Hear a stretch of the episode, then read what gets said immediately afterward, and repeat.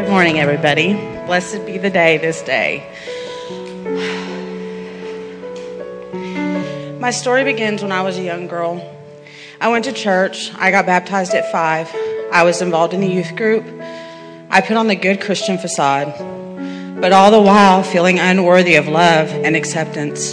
By the time I was 15, I truly doubted God's existence. Where was He in my life? Was, why was I here? Why was I even alive? At the time, my parents put me through counseling to think that that would help me, and it did for a short while. But still, where was the worth? Where was the acceptance? I still doubted God's existence. For, for many years after that, I tried to find my worth through toxic relationships. By the time I was 19, I got pregnant with my son. I thought, thankfully, I'm finally going to be accepted. My child will accept me. My child will unconditionally love me. My child gives me purpose.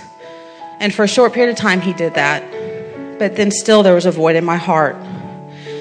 By the time I was 21, I met a man who showed me what I thought unconditional love was. He gave me two amazing children, Becca and Shane. Shortly after that, we decided to get married, even though he would throw malicious, hurtful words at me and often objects.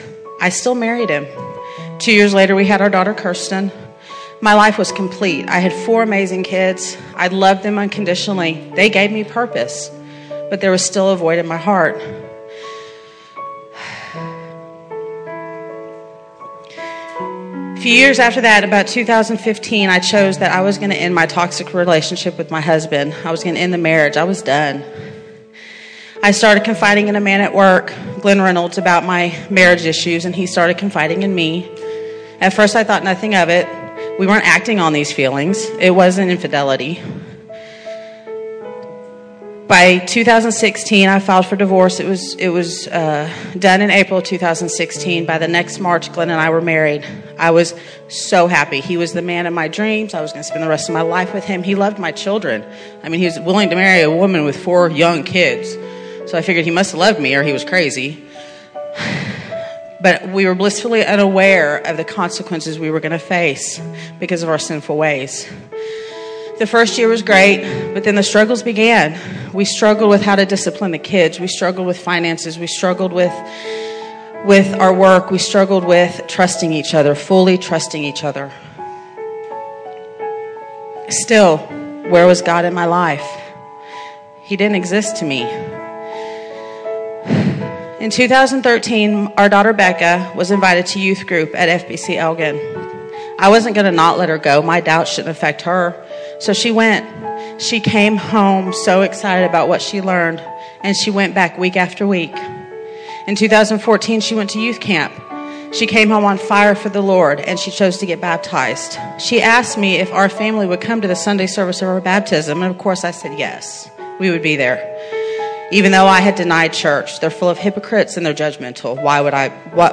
I'll go, but really? So we went, and I'll never forget that first service that Jason spoke of unforgivable sins. The judgment and the condemnation set in.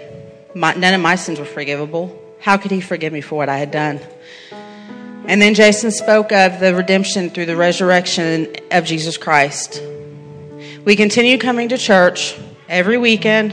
We tithed. We were here, but I still felt there was something missing. I was like, Lord, I'm tithing, I'm going to church, I'm doing what you want me to do, but there's still something missing.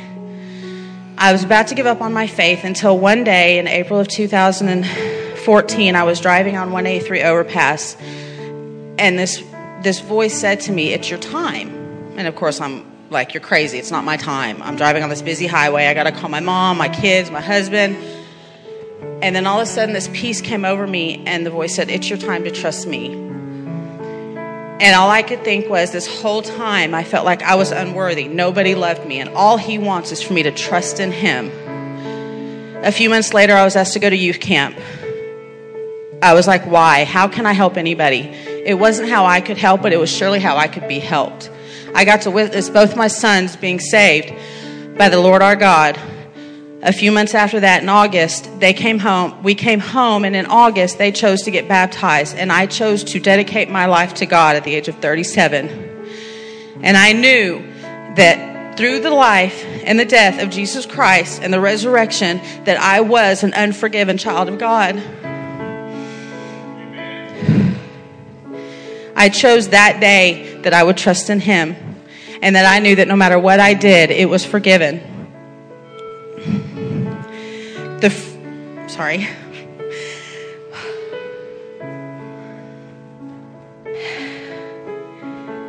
And I knew from that day forth, no matter what God's plan was for me to be a loving wife, a loving mom, a loving grandma, or to love on our youth, that the main thing was that I was going to share His word, His grace, and His love, and His forgiveness through my story.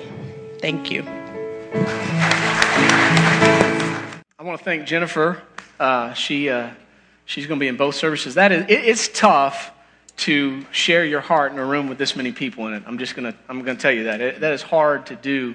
And when she emailed me this week, she said, uh, she said, hey man, the first time I showed up in, in church, I was just, I was just full of doubts. I doubted that God loved me. I doubted that I could be forgiven. Um, and, and God, that very first Sunday, began to speak to my heart. And I, I want you to know it wasn't immediate. Right? It took some time. I'm going to share part of my story with you later. Uh, but that's what we're doing here. This is a, for 15 weeks, guys, we've been walking through the Gospel of John, and our series is called This Is My Story. And the reason we've labeled it that is because John says that he wrote his Gospel in John chapter 20, verse 31. He says, I, I've written these things that you might believe that Jesus is the Messiah, the Son of God, and that by believing you might have life in his name. And so the Gospel of John is unique. It has all these encounters that Jesus has with people, and each of their stories is meant, it's put in there, that we might believe that Jesus Christ is the Messiah, that He's the Son of God, that He's the Savior of the world. And along the way, what we've learned as we've shared our stories is that we all have a story. And that our stories are meant to do that very same thing to point to a watching world and to show them that Jesus Christ is the Son of God. And so uh, that's what we've been doing as we walk through the Gospel of John. Now, uh, listen, uh, I'm going to be in John chapter 20.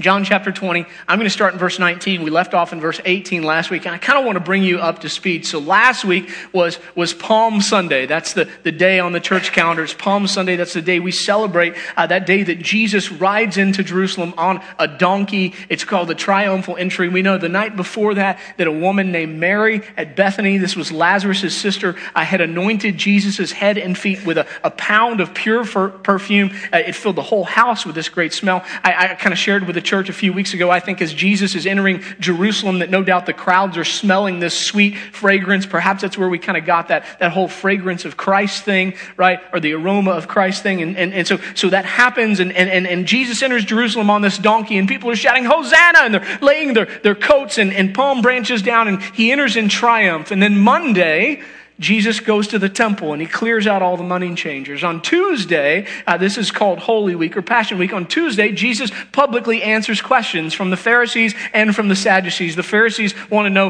uh, about taxes and whether you should give money to Caesar. The Sadducees want to know about the resurrection, even though they don't believe in it. Jesus publicly answers those questions. And then we have Thursday. Thursday, Jesus is in the upper room with his disciples and he's sharing the Last Supper that he'll eat with them. And, and you may remember that he gets up that night and he takes off his outer garment. He gets down on his hands and his feet. This is Jesus, the Son of God, on his knees, washing the feet of men that are about to flee, okay? After, after the supper, Jesus walks with his disciples, not Judas, because Judas had left to betray him, but he walks with his disciples through the gar- or to the Garden of Gethsemane. And along the way, they're walking through vineyards, no doubt, and Jesus is pointing out things like vines. He says, I'm, I am uh, the vine, you're the branches. If you remain in me and my words remain in me in you, then you, you're going to bear much fruit. But apart from me, you can do nothing. He's still teaching up till the last moment. He gets to Gethsemane and he says, My, my soul is overwhelmed to the point of death and I've got to pray. Would you please stay awake and pray with me? And Jesus goes a stone's throw away and he begins to pray. And he's so overwhelmed that his sweat is like drops of blood, the, the scripture says. As he thinks about the cross, he prays to his Father and he says, Father, if, if there's any way that you can take this cup from me, like if there's any other way to do this, and God, please do that but not my will, your will be done. And of course, we know that Judas enters the garden with the chief priests and with the soldiers of the temple. They arrest Jesus and they put him on trial Thursday night. Now, it was illegal to try anybody in the darkness or in the cover of night, but they did. And Jesus stands trial. He gets bounced uh, back and forth between different officials, and they beat him. Bible says in Isaiah that he was marred beyond human likeness. Jesus was beaten to a bloody pulp. And then on Friday morning, he was forced to carry a cross up to a hill called Golgotha or Calvary. And there, Jesus was nailed to a cross by his hands and by his feet and he was he was raised up and the bible says that on friday that friday we just had a couple days ago that we call good that about three o'clock jesus suffocated to death and he breathed his last breath about three o'clock and the sky went black now two men one named joseph of arimathea and another named nicodemus who we met in john chapter 3 they go to pilate and they say we would like the body of jesus they take his body down off the cross and they, they have a hundred pounds of spices that they cover him with and they wrap him in linen cloths and they place him in a brand new tomb that had never been used. A stone is rolled in front of the tomb. Now, the chief priests go to the Romans and they say, Hey, we're afraid these disciples are going to steal his body. And if they do that, this guy said that his body wouldn't be there on the third day. If they steal his body, man, this, this, this, this way thing, that's what they called it, the way, they said this way is going to explode. Would you seal the tomb? So they seal the stone. They place Roman guards there. And Jesus is dead and his body is in the tomb. And that is Friday, day one.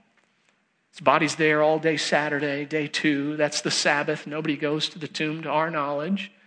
But then on Sunday, on the third day, a woman named Mary Magdalene who loved Jesus very much. You've got to know Mary's story. She was possessed by seven demons and Jesus cast them out. I don't know what God has done for you, but uh, it should result in this kind of act. And so she goes to the tomb. Uh, and we don't really know what for. I, some other texts say that she brought some spices with her. We believe she was looking for the dead body of Jesus, and that's proven when she gets to the tomb and the stone has been rolled away.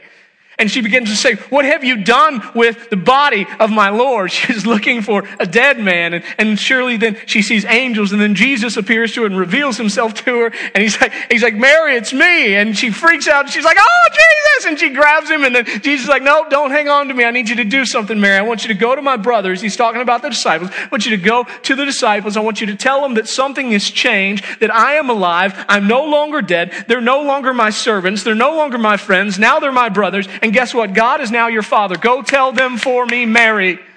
And that's where we left off in John chapter 20, verse 18. And this is what the word of God says as we pick up in verse 19. It says, When it was evening on that first day of the week, the disciples were gathered together with the doors locked because they feared the Jews. Now, Jesus came and he stood among them and he said to them, Peace be with you. Now, having said this, he showed them his hands and, and his side. You remember his side was pierced. So he shows them his hands and his side. And uh, so the disciples, it says, rejoiced when they saw the Lord.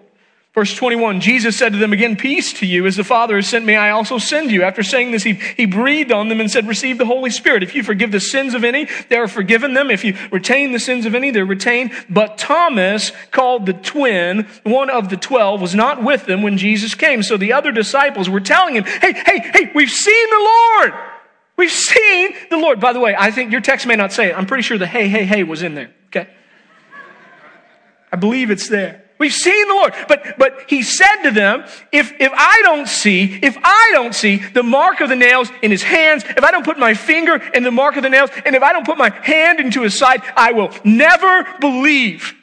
A week later, his disciples are indoors again, and, and Thomas was with them. And even though the doors were locked, Jesus came and he stood among them and he said, Peace be with you. And then he said to Thomas, Put your finger here and look at my hands. Reach out your hand and put it into my side. Don't be faithless, Thomas, but believe. Thomas responded to him, My Lord and my God. And Jesus said, Because you have seen me, you have believed. Blessed are those who have not seen and yet believe. And then, where we picked up earlier, Jesus performed many other signs in the presence of his disciples that are not written in this book, but these are written so that you might believe that Jesus is the Messiah, the Son of God and that by believing you might have life in his name. In his name. And so, what I want you to do with me is I want you to pray uh, with me for a moment, if you don't mind. and we're going to talk about what this text means. Father, I come before you and I ask humbly that you would open our minds and our hearts to the truth of God's word. God, we are gathered here on this day to celebrate the resurrection of your Son, Jesus Christ. And uh, we just want to confess openly that many of us here came this morning a bit like Thomas. We've had major difficulties in life. For some of us, we walk through the doors, and the truth is our world is falling apart. That's caused us to doubt. It's caused us to doubt your goodness. It's caused us to doubt your love. It's caused us, caused us to doubt your plan for the world, for our lives. And what we need, God, is today we need to see Jesus. Holy Spirit, we ask that you would come and take your place in our church as our teacher and our guide. That is your, that's your job, not ours. We pray that you would teach God's people his word and that you would transform them from the inside out into the image of Jesus Christ. Jesus, be glorified in all that we say and do here. In your name we pray. Amen. So, two things I want you to see because of the text, just two. You're like, I know, preachers are supposed to have three. I just got two this morning, okay?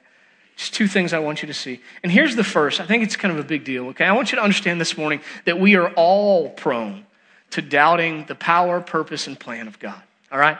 We are all prone to doubting the power, the purpose, and the plan of God. Every single one of us. And before I talk about um, Thomas and the disciples and their doubt, I kind of want to talk about this on, on, on, a, on a higher level, on a macro level, just as a whole, God and us as his creation. And so in the book of Isaiah, God speaks to his prophet and tells his prophet, I want you to go talk to the people, and, and I want you to kind of explain to the people the way that I work and the way that they interpret my work, because I think they're misinterpreting what I'm doing. They're trying to figure me out. And, and so, so so God says to his prophet Isaiah, I want, I want to reveal to you something about me that you guys don't understand. And this is what God says to his people. He says, For my thoughts are not your thoughts. Right? So God's like, Isaiah, I need you to tell my children, this is really important, that they don't think like me. Okay? They think that they think like me, but they don't think like me. My thoughts are not your thoughts, Isaiah says to him. Like, I want you to tell people this. And then he goes on and he says, and, and your ways are not my ways. And he's, this is, this is my declaration. Ready? For as heaven is higher than earth, so are my ways higher than your ways and my thoughts higher than your thoughts. And so what God is basically saying to Isaiah to tell to the people is this, like, listen, I, it's not a bad thing that you try to understand me, okay? That's not a bad thing.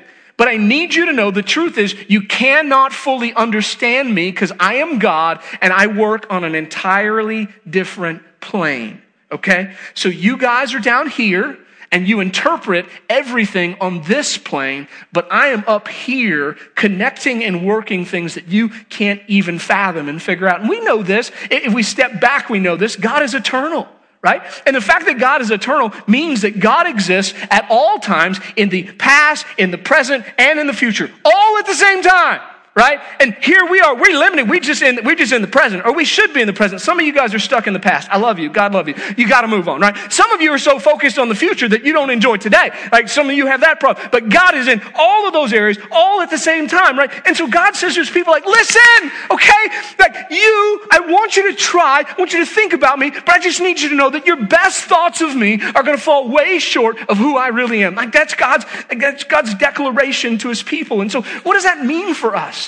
You know what that means for us, guys? That we can't understand this, this unfathomable God. It means that because of our lack of understanding, the fact that we can't figure out what God is doing, that we can't always connect all the dots, it means that what's going to happen in life is that we're going to have questions, right?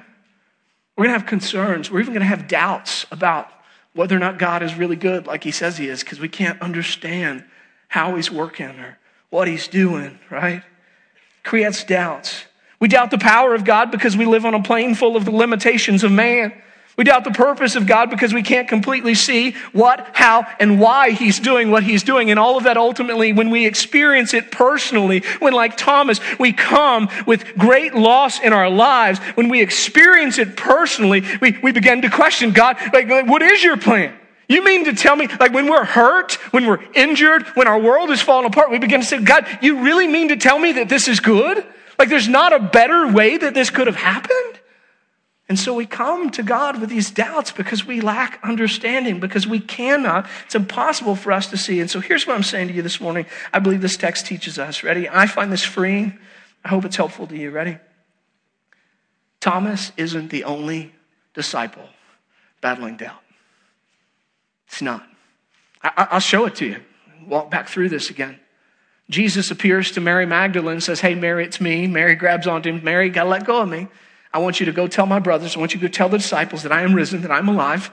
I want you to tell them that you've seen me, and I want you to tell them that they're now my brothers and that God is now their father. And so Mary, the text says, returns to the disciples here in verse 18. Mary Magdalene went and announced to the disciples, I've seen the Lord, and she told them what he had said to her. Now the question is, did they believe what she said? Now the text in John makes it seem like, well, like, they're, yeah, man, Jesus, we believe, we see you. But guess what? Luke gives us a different account of this same instance. Ready? And here's what Luke says says, as they were saying these things, this is the same account that we just read. As they were saying these things, he himself stood in their midst and he said to them, Peace be to you. But get this, but they were startled and they were terrified and they thought that they were seeing a ghost. All right? So, so listen, when Mary shows up to the disciples and, and, and, and, says, hey, listen, Jesus is alive. I'm telling you, he's alive. I, I saw him. Uh, and, and, listen, he told me to come tell you that you're now his brothers. And, and, and listen, he's, he's coming. He's going to come talk to us, right? And then Jesus shows up on the scene. They're, they're freaked out. They go, man, we're seeing a ghost. And that is why Jesus says, hold on, peace be with you. Come touch my hands. Come touch my side. This is what he says to the disciples first. See, Thomas gets a bad rap, right? We call him Doubting Thomas. But the truth is, when we study scripture, we find out that all of the disciples had doubt. And friends, I don't know if this is as freeing to you as it is to me. But man, I struggle at times when I have doubts about God. I come into a place like this and I feel unworthy. I feel unwelcomed. I feel like I'm surrounded by a bunch of people that always get it and they have all the answers. And they, I mean, their lives are perfect for crying out loud. Just look at what they're wearing. My socks don't match, and I won't tell you how long I've been wearing the underwear I've got on. That's a joke. I, I did laundry. My wife keeps me dressed, I promise. But man, our, our lives, I, I, our lives are chaos just to get our family at church, there's usually some blow up on Sunday morning. And I come down off the stage at, at 9.30, walk out into my office. My children come in I say, you are all grounded. God bless you. Happy Easter, right? He is risen. He is risen indeed.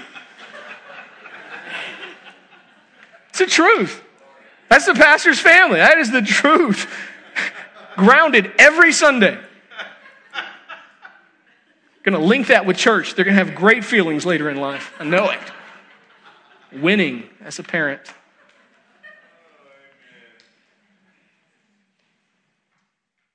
What I'm saying to you is if, like Thomas, your world, everything's not perfect.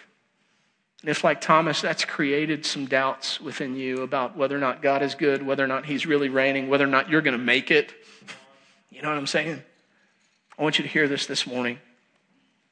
Because maybe some people in places like this have made you feel that way. Because you look around and you think their lives are all perfect. Not a single person in this room's life is perfect. One of the things that we, we try to do in this church is create a culture where we are just authentic and we just lay it out on the line and say, man, we're messed up. Um, and, and because our goal is listen, church can't be a place full of hypocrites if everybody there says they're messed up. You follow me? Church can't be a place full of hypocrites if everybody in the pews says they're messed up and they're there because they need help, right?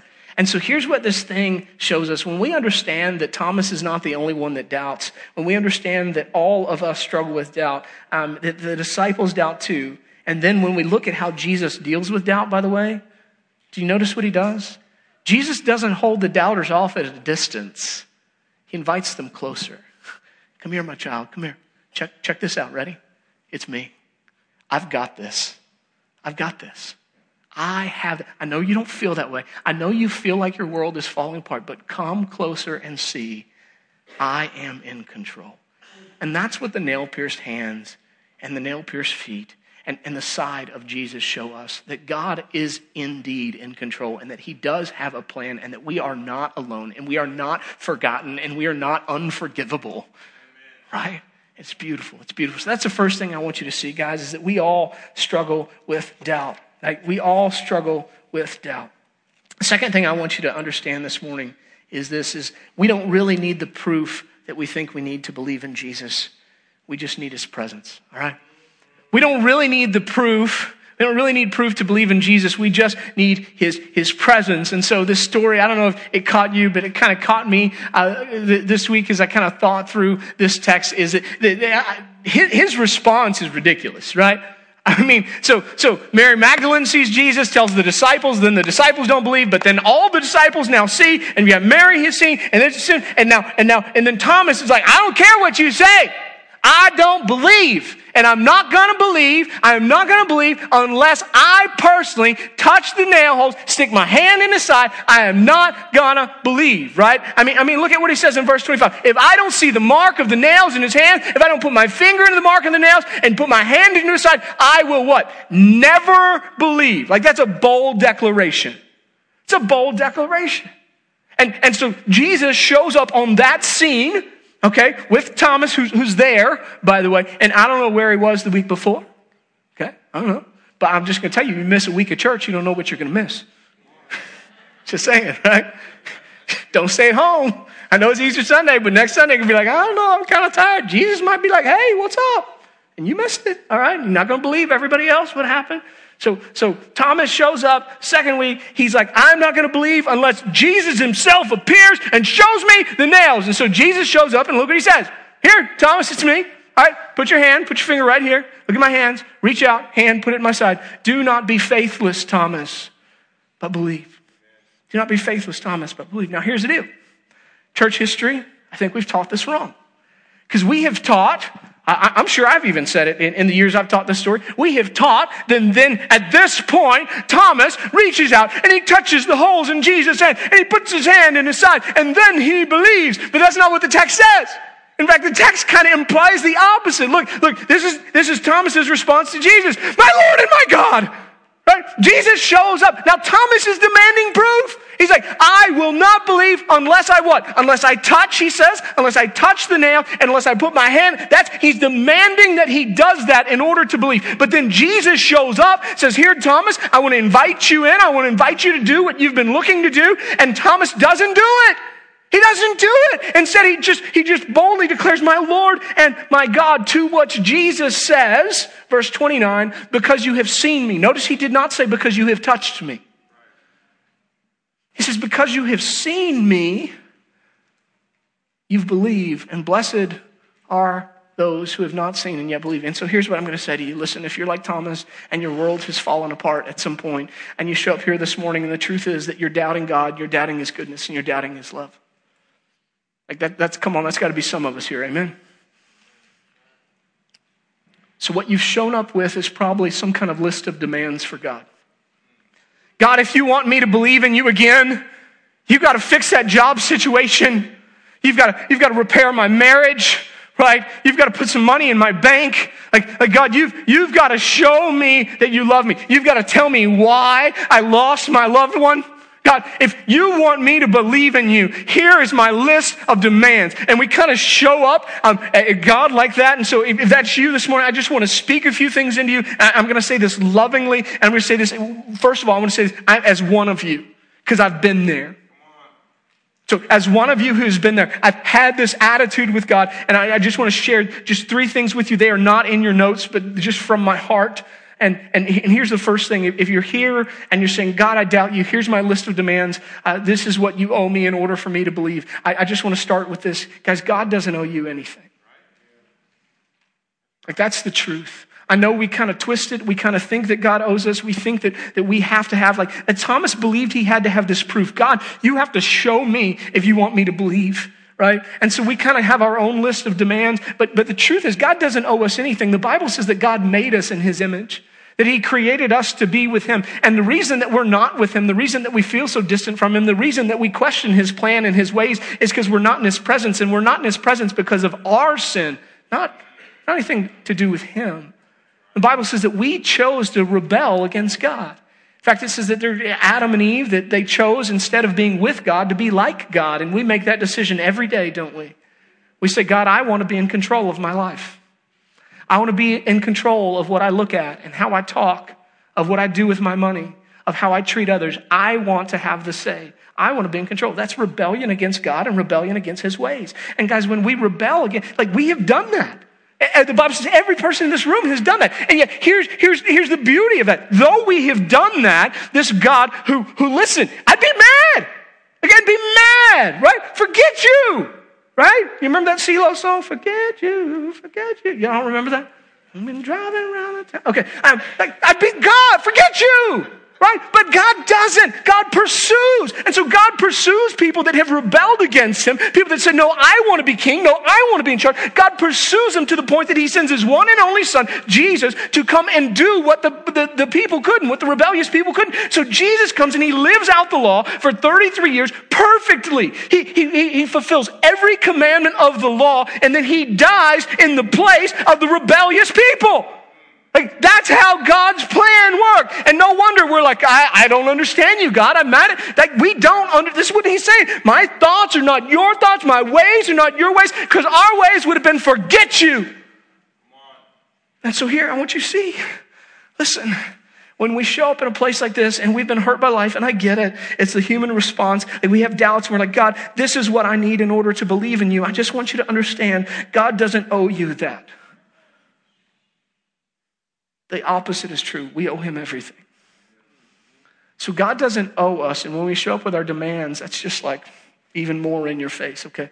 But get this even though God doesn't owe us, by his grace, he often shows us those things we're looking for. He just does. That's what he does with Thomas. Thomas is like, I will not believe unless you meet my commands. Thomas the terrorist. This is my list of demands. I want pizza. I want unmarked bills. I want to see your hands and your feet, and then I'll believe. So Thomas shows up like this, and God just doesn't have to. God doesn't owe Thomas anything, but out of his grace, he says, Thomas, come here. Come and see. Come closer. Come with your dad. So I'm going to say to you, listen, while God doesn't owe you whatever your list of demands is, I wouldn't be shocked if God meets you. The Bible says this about God Jeremiah 29, uh, 13. When you seek me with all of your heart, you'll find me. And if you're really seeking after God and you, these things are that important to you, God, I really want answers. I, I believe God in His grace will give you answers. But here's the last part of this. When He does, guess what? The answers won't change your heart. Because here's what Thomas figured out. Ready? We're not really looking for proof. You know what Thomas really wanted? You know what his heart cried out for? Jesus. He just wanted to be in the presence of Jesus. He didn't really need the proof. He thought he needed the proof. What he really needed was his Jesus standing before him. And here's what I'm going to say to you this morning. If you're here and you are struggling with doubt, if you're here and you're not sure about this God thing and you've got this list of demands, listen, I know that's what you think you want. I know you think you want God to prove to you that he's real, but what you really need is just to be in his presence. All right? What you really need is him, not proof. All right? And so I want to help you unpack this, and I'm going to send you home. I'm going to let you out of here. Uh, these are some, some things I think we can do uh, because of the life of Thomas that will help us live this out and help us do better. Okay? So here's, here's the first. Ready? Number one is I think we need to stop staying at a distance with our doubt. Okay? Stop staying at a distance with our doubt. We don't know where Thomas was week one. I assume he's staying at a distance with his doubt. Like I, I, am nope, nope. I'm wrecked. I'm not. No, I'm not coming. I don't know. And, and, and maybe that's because the other. Yeah, I mean, clearly the other disciples had. But that's that's what we begin to think. Man, something's wrong with me. I'm broken because I have these questions about God, and if I can't go to church, I can't can't be around people that seem to have it all together. And listen, I, I'm just telling you that's broken. That's wrong thinking. And so I, I don't want you to stay at a distance with God anymore with your doubts. I want to, Jesus invites doubters closer. Come closer. Come to me. Come hang out with me. So that's the first step, okay? The second step is this um, that you need to put yourself in a place where God promises his presence, okay?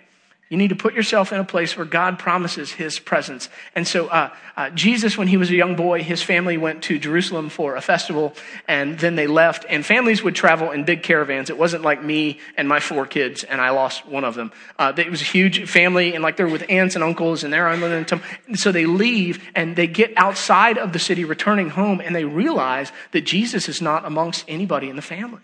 And so, of course, Mary and Joseph return frantically uh, back, back to Jerusalem and, and they start searching for Jesus and they find him in the temple. And this is what Jesus says to them uh, here in, uh, I think I have it. Do I, do I have it? Okay, so Jesus says to them, Did you not know that I was going to be in my Father's house? Like, that's his response. Like, did you not know that I was going to be in my Father's house? Later, Jesus makes a promise, right? He says, Wherever two or more are gathered in my name, there also I will be, right? And so I'm just going to tell you what you need is not the, the you, you, don't need all of the proof. What you need is the presence of God. And so, so what we have to do is we have to put ourselves in a place that God promises He's going to show up. And you know where God promises He's going to show up? Anywhere that people are gathered to truly worship His name. God will be there. God will be there. Now, listen, I, I know there are many churches out there um, uh, that, that, that maybe miss the mark. There's some uh, I know that I can watch on TV uh, that are really more about politics and self help. Okay, I think that kind of misses the mark. But there are a ton of good churches out there. There's like 53 churches in Elgin, Texas alone. It's not like there's a lack of places you can find God's presence. Okay, get in one of them. Put yourself in the path of God's presence because only His presence will change you. And so here's the, the, the last part of my story. And I've shared some with you before, but um, when I was mad at God, my, my was like my dad had died. I had my list of demands. I was, I was done. I was angry. I didn't want to believe in Him. I couldn't, I couldn't care less. I wanted to drink it all away. Um, this guy shows up and he invites me to a thing, and I didn't know what the thing was. He didn't tell me it was a Bible study. And he pulled up into a church parking lot, and I was so mad I cussed him out in the parking parking lot. And we got out of the car, and I walked into this place, and I was amongst the people of God, and they were genuinely worship God. And God's presence was so thick. It was so thick that I was changed. Now, I, I didn't receive Jesus right away, but I came back. I kept wanting to put myself in that place. I kept wanting to feel him. I needed to see Jesus, just like Thomas did.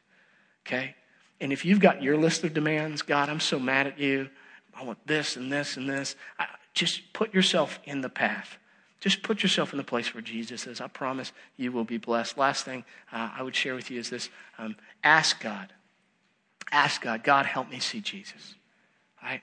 God, help me see Jesus. One of my favorite stories in the Bible is uh, Elisha is, is Elijah's uh, um, surrounded by, by um, the armies of, of, a, of a pagan king, and um, they're surrounded, and, and the servant of Elijah gets, gets up and he's like, Oh my gosh, Elijah, we're going to die. The, the, the, the, armies are everywhere. And so Elijah says, No, God, God's with us. And the, and the dude's looking around. He's like, The God is not here. We're surrounded by these evil armies. We're going to die. We're going to perish. And so Elijah prays, God, open the eyes of my servant. And he sees that the mountains are full of chariots and horses, and God's army was greater than the army of the enemy. Um, friends, listen, I know you've got doubts. How could you not when life is hard, right? When things that you look for fall apart, when it's not the way that you hoped it would be. Okay? Here's what you do with those you bring them to Jesus and you say, Jesus, I just want to see you in this. That's what I need more than anything else. All right?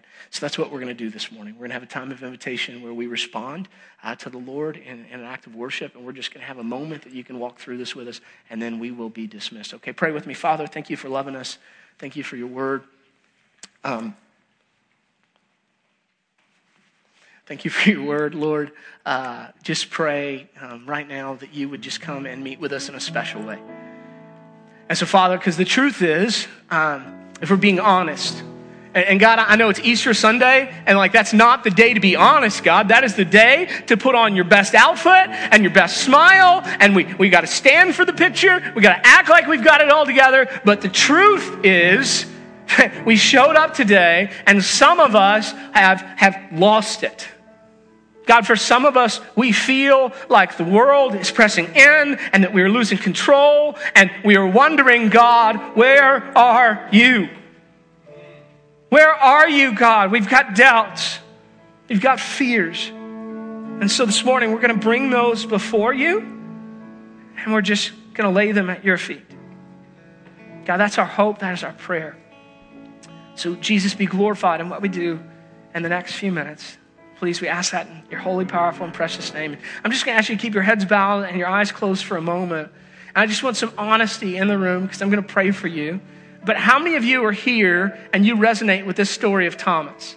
Say, man, yeah, I've had doubts about God. Just raise your hands and, man, life hasn't gone the way that I thought it should. Just, nobody's looking. Anybody else? Man, I'm struggling right now. I'm struggling. Come on. How many of you this morning could say, Yeah, I, I've got a list of demands that I've, I've thrown out there with God? Yeah, that's a brutal, honest question. Anybody? Anybody?